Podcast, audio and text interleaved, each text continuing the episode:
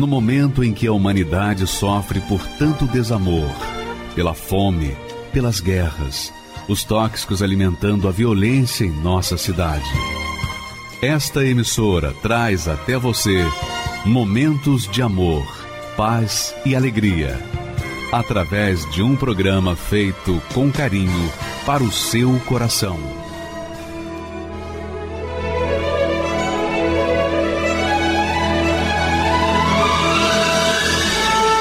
E agora, com você, a Palavra Amiga do Bispo Macedo.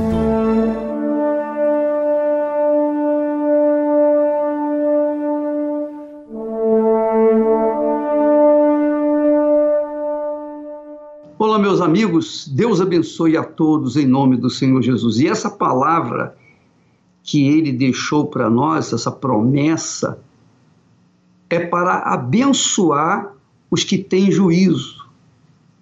É para abençoar os que usam a fé com sabedoria, com inteligência, a fé na palavra de Deus, quando aplicam a fé de acordo com os pensamentos de Deus.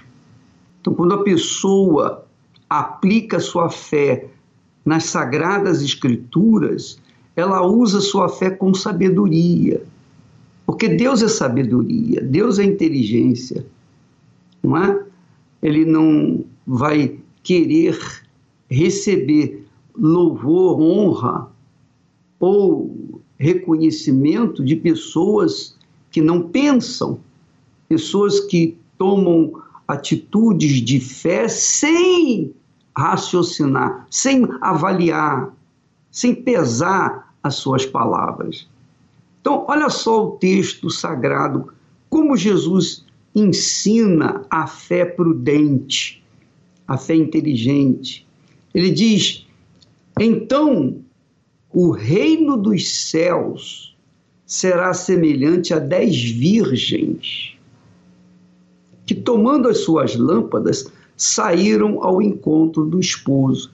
Então, o reino dos céus, Jesus está comparando a dez virgens que saíram para encontrar-se com o noivo, com o rei do reino dos céus. Só que cinco dentre essas dez eram prudentes e as outras cinco loucas. Veja que Jesus não fala assim, cinco eram prudentes e cinco eram insensatas. Não ele fala: cinco eram prudentes. Prudentes por quê? Porque pensavam, elas aliavam, associavam a sua fé com as promessas de Deus, com a palavra de Deus. Então, essas são as prudentes. A pessoa prudente é aquela que ouve a palavra de Deus e pratica de acordo com o que está escrito, de acordo com a sua própria fé. É a mesma coisa quando uma pessoa abraça a profissão de advogado, então ele abraça a fé na legislação do seu país.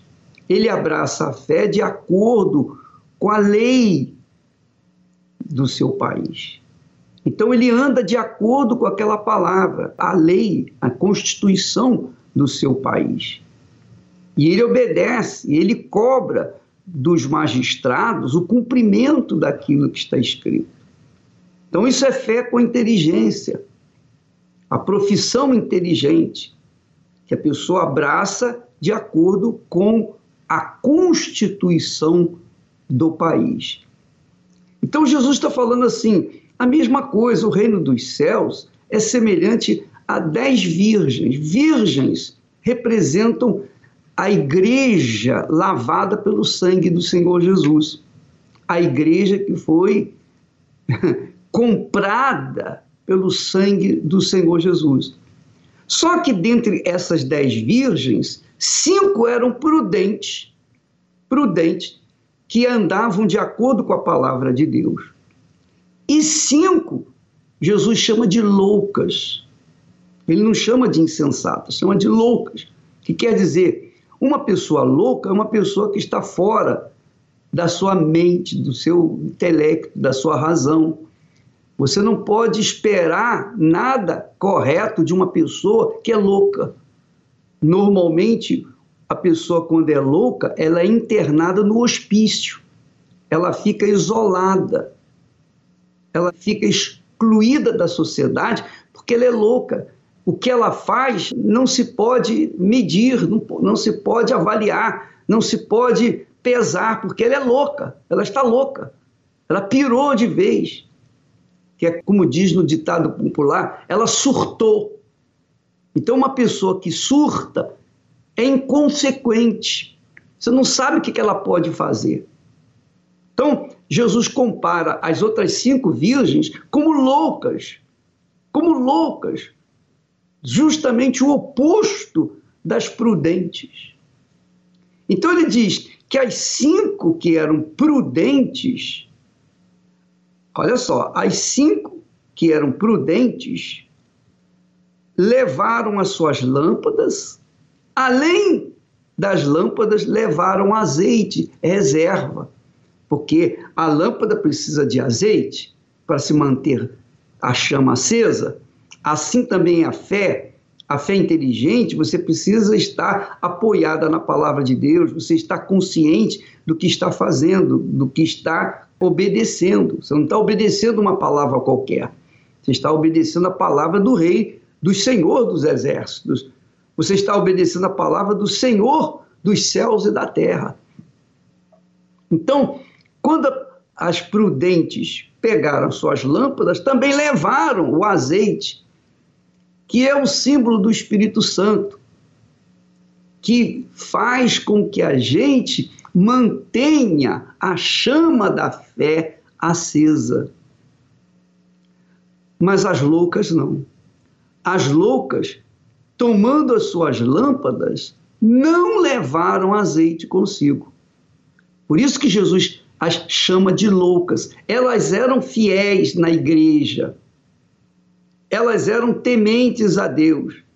Só que, enquanto elas estavam com a lâmpada acesa, elas não se preocupavam com a manutenção dessas lâmpadas. Então elas se preocupavam com outras coisas. Então, quando a pessoa tem uma fé louca, ela se preocupa apenas com o imediatismo, com o que agora. Essa é a realidade. A pessoa, quando não tem uma fé consistente, ela está, obviamente, pensando apenas naquele dia. Ela não esquenta a cabeça com o amanhã, nem depois da manhã nem com o dia em que ela vai se encontrar com o noivo. Não, ela não se preocupa com isso. A sua cabeça está ocupada com outras coisas desse mundo. Por isso ela é chamada de louca. Jesus chama as cinco virgens loucas justamente porque elas não concatenavam bem as suas ideias, não usavam a sua razão, a sua inteligência. Então ele diz que as loucas, tomando suas lâmpadas, não levaram azeite consigo, mas as prudentes levaram azeite em suas vasilhas, com as suas lâmpadas. Quer dizer, mantiveram o combustível ali disponível para manter a sua chama acesa, a sua fé acesa. Então, muitas pessoas que nos assistem nesse momento têm tido uma fé dessa natureza, a fé inteligente. Elas encontram dificuldades, tribulações, ódio, elas encontram perseguições, injustiças, mas elas sabem que a palavra de Deus vai se cumprir. Chova ou faça sol, cedo ou tarde a palavra vai se cumprir. E aqueles que obedecem à palavra vão usufruir os benefícios da palavra. Porque essa palavra não pode voltar vazia. Não volta vazia. Mas quando as pessoas focam a sua fé apenas no no imediatismo, na solução ali imediata, naquele dia, é óbvio que elas não estão pensando que a palavra do Rei e Senhor é permanente, que cedo ou tarde se cumpre, não volta vazia. Então, com certeza, elas vão ser prejudicadas, elas vão ser punidas pela própria palavra, a própria palavra de Deus. Ora, esse é o filme que a gente tem visto durante toda a história da humanidade. Sempre foi assim. A palavra de Deus sempre permaneceu, sempre prevaleceu.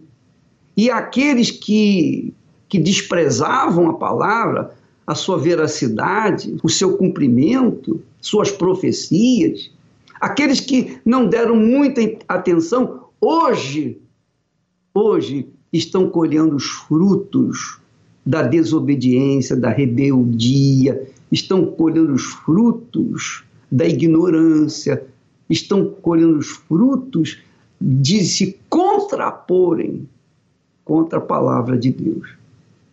Jesus disse: Passarão os céus e a terra, mas as minhas palavras não passarão. Então, minha amiga e meu amigo, nós temos levado as pessoas uma fé consistente, consciente, a fé na palavra de Deus não é a fé na religião A, B ou C. Não é a fé num filósofo. Não é a fé num pensador.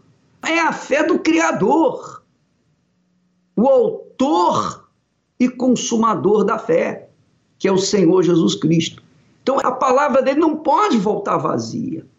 Não pode voltar vazia. Está escrito isso, está determinado isso.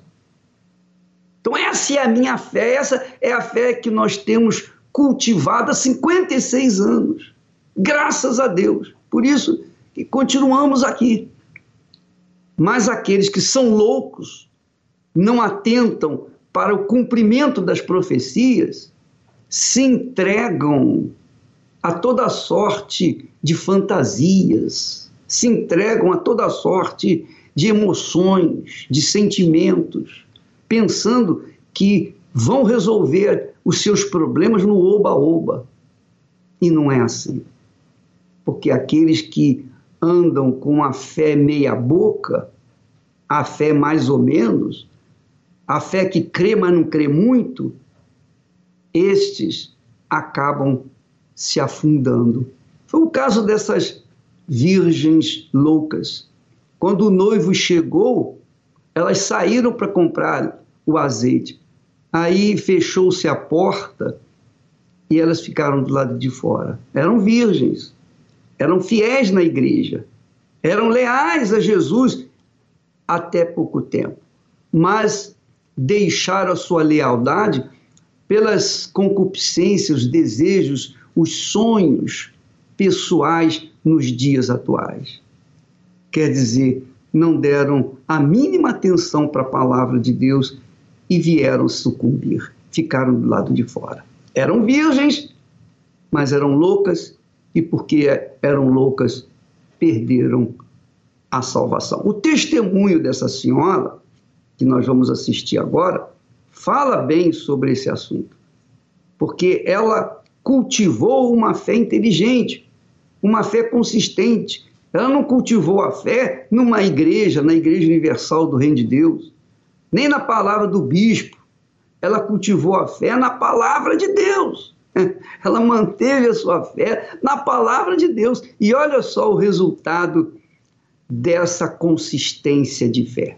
Vamos assisti-lo. Meu nome é Maria Rosileide Arrascato e eu nasci no sertão do Piauí, numa família de lavrador. Meu pai tinha muitos filhos, era uma vida muito difícil. Imagina uma família com sete filhos, dependendo de uma só pessoa para trabalhar na enxada. A água a gente tinha que buscar na cabeça e não era perto de casa. A gente cozinhava numa lata de querosene, sabe aquelas latas de 18 litros? A gente cozinhava e era muito sofrido. Não tinha cama, não tinha móveis, cada um só tinha uma rede pendurada e uma casa vazia, não tinha mais nada. E eu era uma pessoa religiosa. Fiz a primeira comunhão, eu fiz crisma, eu participava da missa todos os domingos, mas eu não via saída assim, não via mudança. E daí eu comecei a namorar com um rapaz que meu pai e minha mãe não gostavam muito dele. E a minha mãe pediu para minha tia para me levar para Brasília. E eu aceitei, porque eu já queria ir embora de lá, para mim era uma oportunidade, né, de sair. E aí conheci um outro rapaz. Falei, agora eu vou me casar, minha vida vai mudar. Namorei três anos. Casei, vivi sete anos. No sétimo ano eu já não aguentava mais ver a cara dele. Tive duas filhas. Quando eu comecei a me envolver com o espiritismo, porque aí eu estava buscando algo mais, que no catolicismo já não, eu achava que já não dava mais. Então eu comecei a ir nas cartomantes, me envolver com cartomante. Aí das cartomantes eu me envolvi com um banda branca. Depois aí eu fui morar dentro de um terreiro. Quando eu me separei, eu fui morar dentro do terreiro, que aí foi a separação. Aí veio a separação. Eu fiquei com minhas duas filhas, morando nos fundos desse terreiro sem nada. A primeira coisa que aconteceu foi alguém entrou na nossa casa e roubaram tudo que a gente tinha. Aí fica mais uma vez sem nada. É, é, é, hoje eu dou risada, né? Mas na época é muito triste. Você chegar em casa e não achar mais nada. Eles só deixaram um rádio, que era o rádio do carro, que estava escondidinho lá dentro de um armário. Esses aí eles, eles não viram. E eu já estava ouvindo rádio evangélica de outras igrejas também, né? E quando caiu na rádio da 99.3. E aí eu parei para ouvir aquela o que o pastor estava falando naquele momento, ele fez um convite. Eu falei, vamos para a Igreja Universal? Eu falei para meu esposo. Ele falou assim, vamos.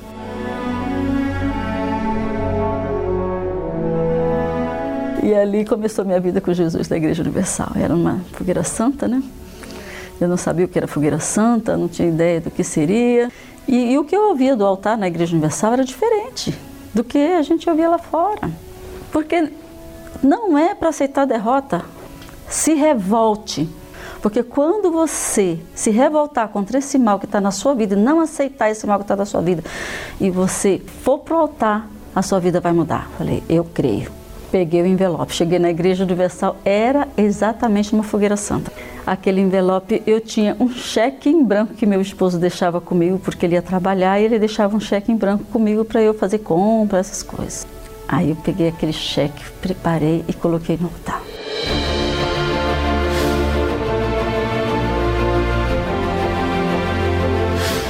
E eu estou falando do cheque porque o cheque é uma das coisas que fica marcado na nossa vida. Mas não é isso. Fogueira Santa não é só cheque. É a vida, é a entrega. Porque o que Deus quer de nós? Deus não quer de nós dinheiro. Deus quer de nós entrega, vida, a nossa vida no altar. Aquele cheque para mim representou é tipo eu eu estou me entregando para o Senhor e eu estou provando que eu, que eu não tenho coração nisso. Esse dia que a gente sobe no altar e que a gente tem a certeza de que o sacrifício foi perfeito, a gente desce feliz. Porque eu tinha certeza que Deus ia fazer algo grande na minha vida. Só não sabia o que era. E, mas eu tinha certeza. Quando a gente faz o sacrifício perfeito, a gente tem certeza. E a felicidade ela vem porque logo em seguida nós que pagávamos aluguel, nós compramos um terreno em 24 meses. E em seis meses nós estávamos dentro daquele terreno. E o tempo foi passando, né? E a gente foi fazendo mais fogueira santa. Se a primeira funcionou, então as outras vão funcionar também. E de repente Deus foi dando visão. Daquela casa nós temos seis imóveis. De uma casa nós construímos seis. São três salões comerciais numa avenida importante, que hoje a gente mora a 400 metros da praia bem pertinho do mar, é, com piscina. Nós temos tudo ali dentro. Agora na quarentena a gente está bem lá dentro, confortavelmente lá dentro, né? E a gente tem um bom carro. Nossa, nossos filhos hoje são todos filhos bem-sucedidos e hoje nós temos 11 imóveis. Deus ele não me deu dinheiro, ele me deu prosperidade. E ele me ensinou como prosperar, como vencer em plena crise, porque eu não senti nada nessa crise. Pelo contrário, para os meus inquilinos eu diminuí pela metade os, os aluguéis deles. Todo mundo pagou. Eu não senti nada, pelo contrário. Eu prosperei na crise. Esses dias eu não fiquei sem o altar. Esses dias de pandemia eu paguei meus dízimos na íntegra. Eu dividi o aluguel dos meus inquilinos pela metade, mas eu paguei do, do bruto. Todos os aluguéis, toda hora, na mesma hora que cai, eu já digito o dízimo e eu transfiro. E meus votos, eu vou todos os domingos no altar, mas todos esses bens, é, nenhum é mais importante. O mais importante que eu tenho hoje é o Espírito Santo. O Espírito Santo, ele é provedor. Ele é provedor de tudo. Ele é provedor de paz, alegria, saúde, amor, prosperidade. É, é provedor de certeza da salvação. É, ele é provedor de um dia melhor a certeza de um dia melhor, tenho certeza que todos os meus dias vão ser melhores. E é um prazer servir ao Senhor Jesus, ao Espírito Santo. Eu sou capelã, eu trabalho dentro dos hospitais e eu levo a palavra de Deus para as pessoas que estão morrendo na UTI. Posso batizar uma pessoa que está morrendo, se for o caso, dar uma palavra, orar por aquela pessoa, se ela tiver fé, ela levanta dali. A fogueira santa funciona. Quem nunca fez, faça, mas não faça não faça por dinheiro, faça pela vida, pela pela alma, faça pelo espírito de Deus, faça pela faça uma entrega. E eu tenho certeza que se você fizer isso, sua vida vai estar muito melhor que a minha, viu?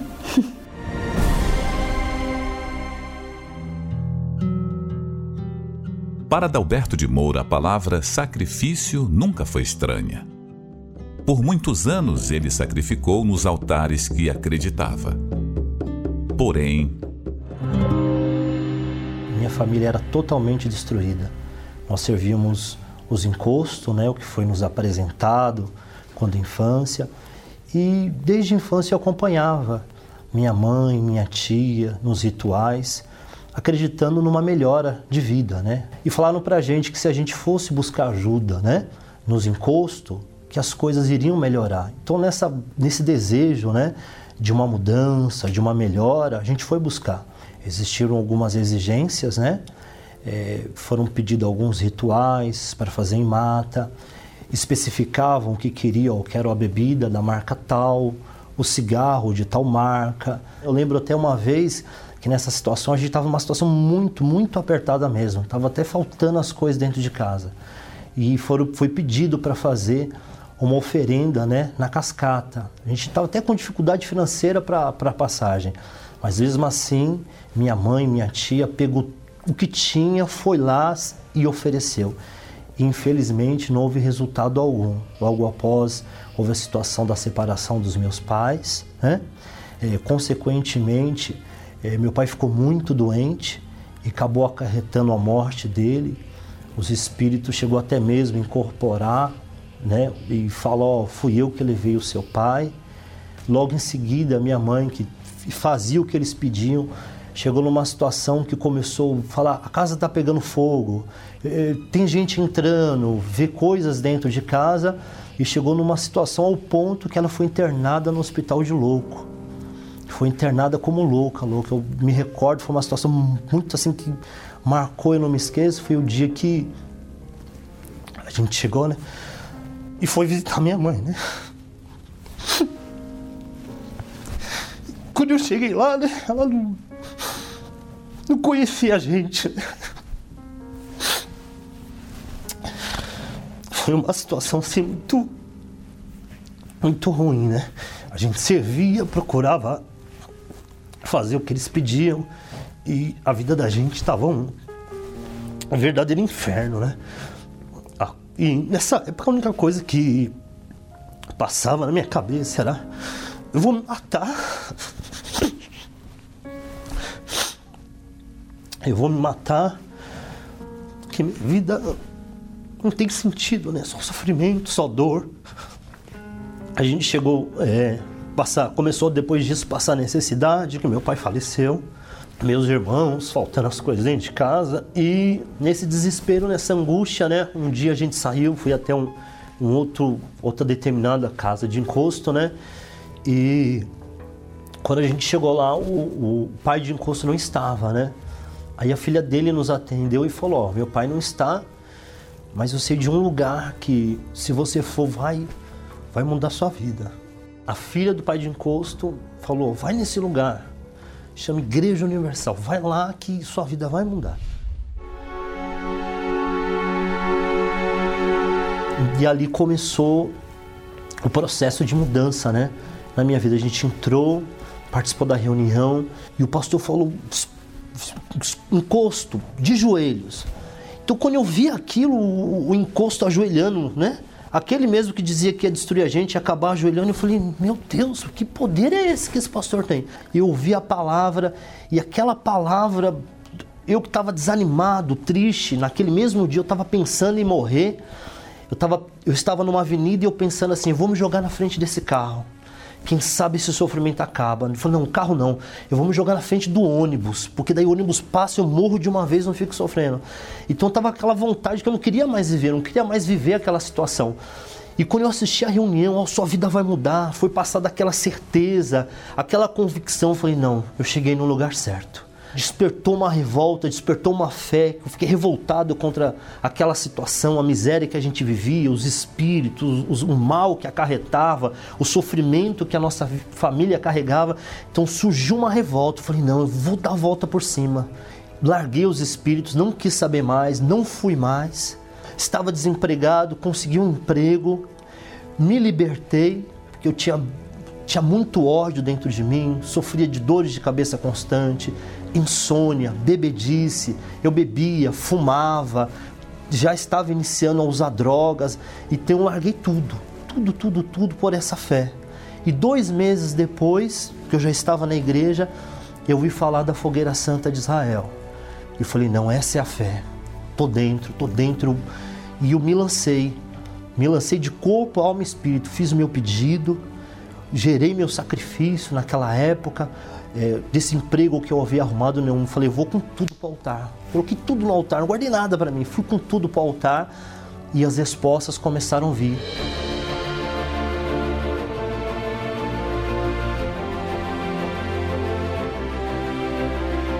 Esse altar que eu me lancei, que antes eu me lançava com a minha família nos, nos altares errados, né, dos encostos.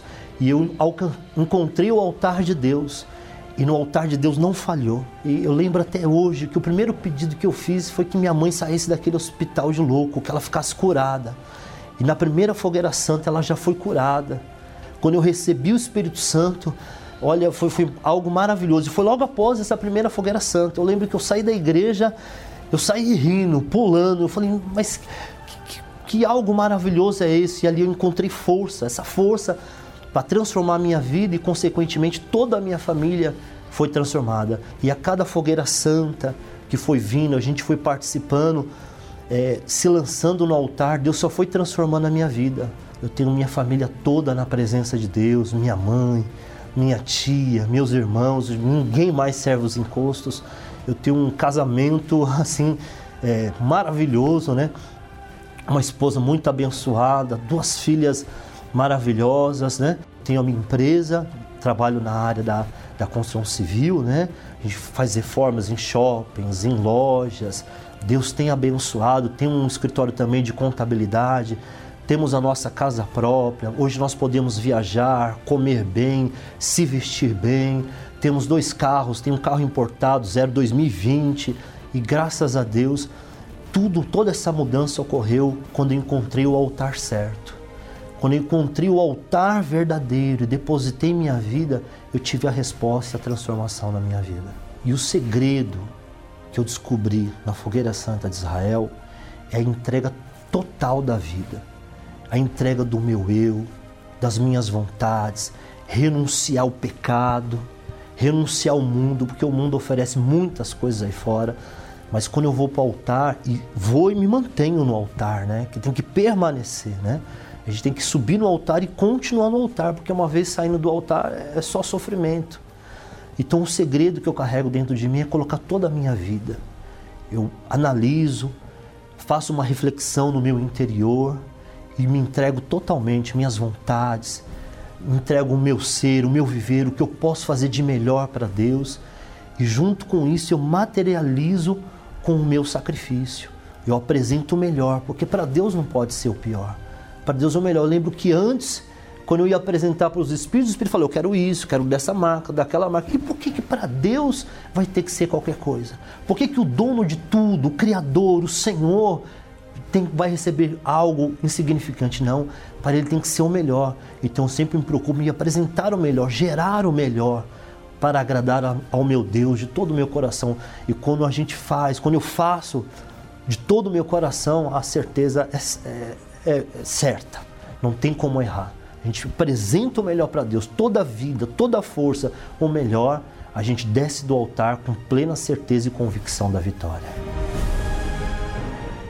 Maravilha a vida do Adalberto. E você verifica, você confere que ele era uma pessoa que oferecia nos altares dos impostos o que ele tinha. E o resultado era uma vida cada vez pior. Quando ele aprendeu a ir no altar de Deus, o altar certo, o altar que Deus indicou para Gideão subir, então ele foi com toda a sua força. E veja bem, minha amiga e meu amigo, deixa eu falar para você com sinceridade. Quando você vai para o altar, não é a quantia de dinheiro, não é o montante de ouro que você coloca no altar que vai fazer diferença, não. Porque o que, que adianta uma pessoa, por exemplo, colocar no altar um montante de ouro, de dinheiro, e continuar servindo aos altares dos encostos.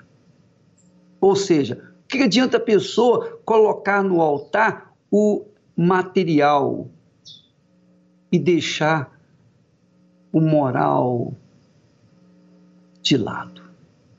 Continuar na vida imoral. Compreende o que eu estou falando? Deus não precisa de dinheiro, Deus não precisa de nada. Deus é o dono de tudo. Sempre foi, sempre será. Mas quando a pessoa coloca no altar algo que represente toda a sua vida, toda a sua entrega, a dedicação de toda a sua alma, o seu pensamento, seu coração, sua mente, quando ela determina no altar toda a sua vida, sinceramente, quer dizer, ela abandona o pecado, ela abandona o erro, ela abandona a mentira, ela abandona a prostituição, ela abandona o roubo, ela abandona tudo que não presta. Quando ela coloca no altar ali a sua vida, materializada na oferta, a oferta que realmente representa o seu coração, a sua mente, o seu ser, então o próprio altar santifica a oferta Jesus diz isso. Jesus ensina isso. Ele pergunta: o que é mais importante, o ouro ou o altar que santifica o ouro? O que é mais importante, a oferta ou o altar que santifica a oferta? Então, quando a pessoa coloca no altar o ouro, não recebe nada. Mas quando ela coloca no altar a sua vida por inteira, então, do altar vem o Espírito de Deus, o Espírito do Altíssimo. E ele não vai fazer chover dinheiro na sua horta, não. Ele não vai fazer você ter sorte na vida, não. Não, minha amiga. Ele vai te dar ideias, ele vai inspirar você, ele vai direcionar os seus pensamentos, ele vai mostrar o caminho dos pastos verdejantes. É assim que funciona. Mas para que ele possa mostrar a você os pastos verdejantes, ele tem que guiar a sua mente, ele tem que guiar o seu coração, ele tem que guiar a sua vida, ele tem que tomar posse da sua vida, do seu ser por inteiro, corpo, alma e espírito. Quando isso acontece, então acontece uma vida nova. Então, quando a pessoa vai fazer fogueira santa de Israel, se ela pensa em receber as bênçãos materiais, ela vai ficar para trás, ela vai se decepcionar. Mas se ela tem um foco inteligente, não, eu quero receber o Espírito Santo. Eu quero ter o Espírito de Deus, porque se eu tiver o Espírito de Deus, ninguém vai me segurar. Eu vou saber o que eu tenho que fazer, o que não devo fazer. E aí ela arrebenta Então, amiga e amigo, está nas suas mãos a escolha. Seguir a palavra de Deus com sabedoria, com prudência, ou seguir as emoções, ou uma fé oba-oba, ou uma fé cheia de entusiasmo, meia-boca, quando você resolve o problema aqui hoje, amanhã tem outro problema pior. Não, minha amiga, meu amigo, Deus é um ser supremo de sabedoria, de inteligência. E Ele está buscando pessoas assim, inteligentes, sábias, pessoas que, que também pensem como Ele. Essa é a realidade. Por isso, a fogueira santa de Israel funciona para muitos, mas não para todos. Porque nem todos estão dispostos a abrir mão de seus pecados para servir a Deus numa vida íntegra, reta e de temor ao Altíssimo. Vamos assistir mais um testemunho para você ver como Deus tem feito a diferença na vida de pessoas que usam a fé com sabedoria, com prudência, e não aquela fé louca como a das virgens loucas. Vamos assistir. Talvez você se identifique com a história de Juliana Queiroz e queira saber o que ela fez para acabar com todo o seu sofrimento. Os pais se separaram e a mãe de Juliana entra em um novo relacionamento. A garota e a irmã, além de acompanharem as brigas entre a mãe e o padrasto, também passaram a ser agredidas. A, minha mãe era completamente triste e, por consequência, as filhas dela e minha irmã também eram muito tristes. Nós éramos muito humilhadas, é, tinha muitas brigas, éramos maltratadas o tempo todo e muitas das vezes sem nenhum motivo. Eu me lembro de uma situação em que eles haviam brigado e a gente foi dormir na sala. Então, na madrugada, eu vi um barulho. Quando abri os meus olhos, eu vi o meu padrasto com os pés em cima da cabeça da minha mãe é, distribuindo ofensas. Era muito doloroso ver minha mãe chorar e eu também sofria muitas ofensas, então eu sofria por mim mesma também. É, eu era uma criança completamente depressiva, muito triste, eu tinha complexo de inferioridade, eu não me sentia, não me encaixava naquela família. Deprimida e sem forças, sua mãe busca ajuda na psiquiatria e passa a tomar medicações controladas. Juliana estava indo pelo mesmo caminho. Ela tomava remédio tarja preta, ela passava com psiquiatra. Eu me lembro que ela vivia num quarto escuro e ela não praticamente não cuidava da gente, que ela não conseguia. A minha irmã ainda era bebê, ela só conseguia amamentar mesmo contra a vontade. Eu não, eu, é, eu não fui diagnosticada com depressão, mas eu chorava todos os dias. O mesmo sofrimento que ela tinha, ela tomava os remédios que adiantava por, por horas e eu não, eu era o tempo todo com aquela depressão, aquela angústia, aquele vazio dentro de mim o tempo inteiro.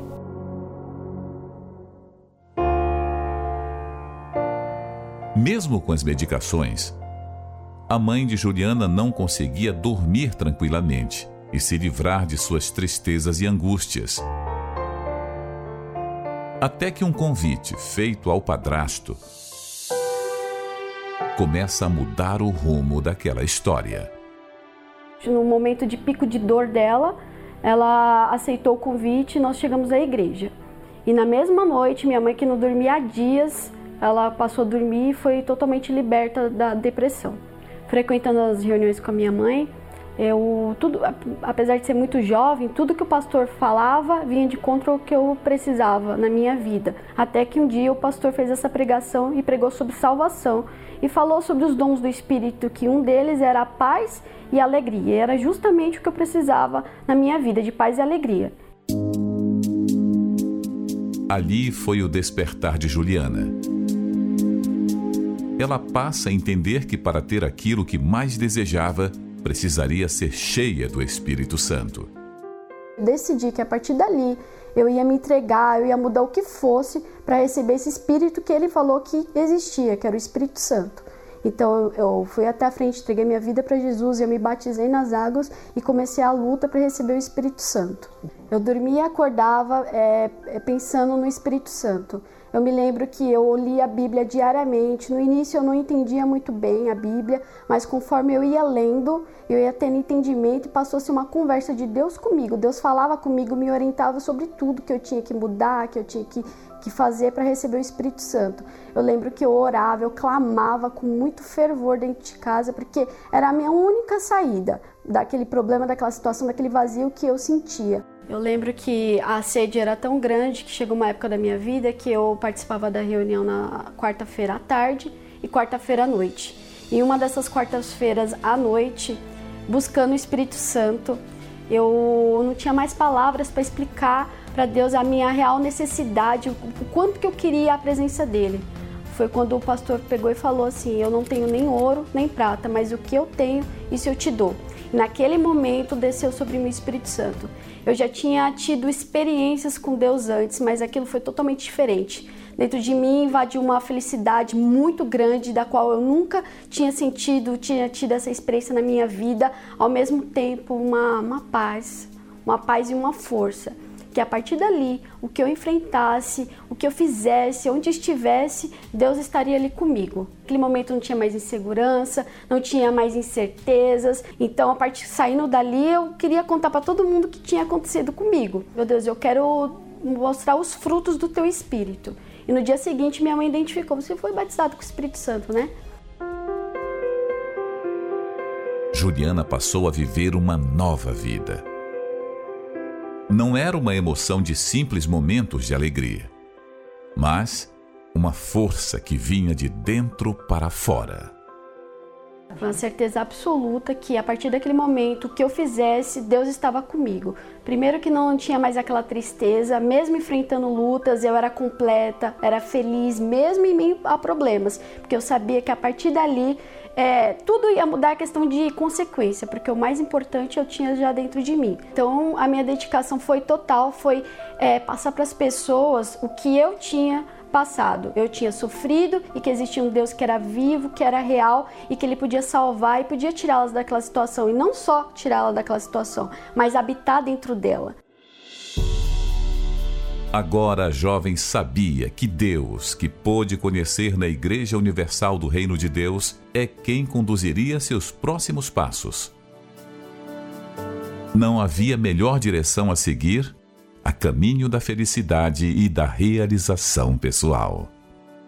Hoje eu sou casada, eu tenho uma pessoa que caminha comigo, que, que crê no mesmo Deus que eu, serve como eu. A gente tem os mesmos ideais pela misericórdia de Deus, consegui me formar. Hoje eu sou dentista, eu tenho uma clínica odontológica. Na Igreja Universal eu aprendi basicamente tudo, tudo que pai e mãe não me ensinaram, eu, eu aprendi na Igreja Universal, que foi como uma mãe para mim. Por isso eu faço questão dos meus ser fiel nessa igreja, é, com os meus dízimos, minhas ofertas, trazer as pessoas que sofrem como eu sofria. O Espírito Santo é absolutamente tudo na minha vida. Eu sei que eu posso viver sem mãe, sem pai, mas eu não posso viver sem o Espírito Santo, porque foi ele que preencheu o meu vazio. Eu vivia sem me enquadrar numa família e hoje o Espírito Santo é a minha família. Se eu tenho ele, eu tenho tudo. Eu estou bem em qualquer lugar, em qualquer situação. Nesta quarta-feira, a Santa Ceia do Senhor. Somente aqueles que tiveram suas vidas restauradas pelo Espírito Santo sabem da importância do sacrifício do Senhor Jesus na cruz. A entrega do seu corpo e do seu sangue por nós nos trouxe a vida. E com o objetivo de sempre lembrarmos do seu sacrifício, é que participamos da Santa Ceia. E tomando o pão, e havendo dado graças, partiu-o e deu-lhe, dizendo: Isto é o meu corpo, que por vós é dado. Fazei isto em memória de mim. Por meio destes elementos, recebemos a saúde física e espiritual. Se você deseja ter comunhão com Ele e fazer uma aliança com Deus, participe nesta quarta-feira da Santa Ceia do Senhor na Escola da Fé Inteligente. Às 10 horas, 15 horas e às 20 horas, no Templo de Salomão, Avenida Celso Garcia, 605, Brás, ou em uma Universal. às oito da noite, nós estaremos juntos aqui no Templo de Salomão e nós estaremos dividindo com vocês o pão e o vinho, que são símbolos do corpo e do sangue do nosso Senhor Jesus Cristo. E é interessante que Jesus, ele enfatiza, dizendo assim: quem não comer da minha carne e não beber do meu sangue, não tem parte comigo. Muitas pessoas, naquela altura, discípulos, ficaram escandalizados. Como que a gente vai comer a carne beber o sangue dele se isso é proibido pela lei de Moisés? Mas Jesus estava falando do sacrifício pelo qual ele iria passar. E estava falando o seguinte: quem não vivenciar o sacrifício que eu vivenciei, quem não sacrificar-se por mim, da mesma forma como eu sacrifiquei por ele, não tem parte comigo. É isso que é participar da Santa Ceia. Participar da Santa Ceia não é comer um pedacinho de biscoito, beber um pouquinho de suco de uva, não. Participar da Santa Ceia é participar do sacrifício vicário do nosso Senhor Jesus Cristo. Quer dizer, quando você participa do sacrifício dele, você está dizendo assim, você está confessando, você está combinando as suas ideias, os seus pensamentos, seu coração com os pensamentos de Deus. Olha, Senhor, tu deste a tua vida, tu me compraste com o teu sangue, com a tua vida, tu vieste do céu para dar a sua vida por mim. Então, eu também me comprometo contigo de dar a minha vida por ti e, se necessário for, morrer por ti. Isso que significa participar da Santa Ceia. Isso que significa participar do corpo e do sangue de nosso Senhor Jesus Cristo. Por isso que Jesus diz: quem não comer da minha carne e não beber do meu sangue não tem parte comigo. Quer dizer, quem não for coparticipante dos meus sacrifícios não tem parte comigo. Então, minha amiga e meu amigo, não basta você participar da Santa Ceia como uma cerimônia comum, um ritual comum dentro da igreja. Não. Participar da Santa Ceia é, é ser, no mínimo, no mínimo, coparticipante do sacrifício que Jesus fez por você. Então, por exemplo, neste momento, quando nós somos perseguidos, quando nós somos injuriados, caluniados, quando nós somos injustiçados, quando nós somos maltratados, quando nós recebemos pedras ao invés de pão, então nós lembramos daquilo que Jesus passou. Ele também sofreu a mesma coisa. E se nós combinamos a nossa fé com a dele, a fé nele, na sua palavra, então nós somos coparticipantes do sofrimento dele. Mas, mas, esses sofrimentos não são para a morte, esses sofrimentos são para a vida e vida eterna. Então, nesta quarta-feira, às oito da noite, nós estaremos juntos aqui no Templo de Salomão, às oito em ponto, nós estaremos participando da Santa Ceia do Senhor, comendo do corpo e bebendo do cálice do nosso Senhor, aqui no Templo de Salomão. E em todas as igrejas universal do Reino de Deus espalhadas pelo mundo inteiro. E nesse momento, nós vamos entrar em oração, juntamente com o bispo da sua cidade, do seu país, em busca dessa comunhão com o Altíssimo. Vamos falar com Deus. Elevo os meus olhos para os montes, de onde me virá o socorro meu socorro vem do meu Senhor, que criou os céus e a terra. Não deixará que o teu pé vacile. O Senhor é quem te guarda. Não dormirá o guarda de Israel, pois ele é o Deus.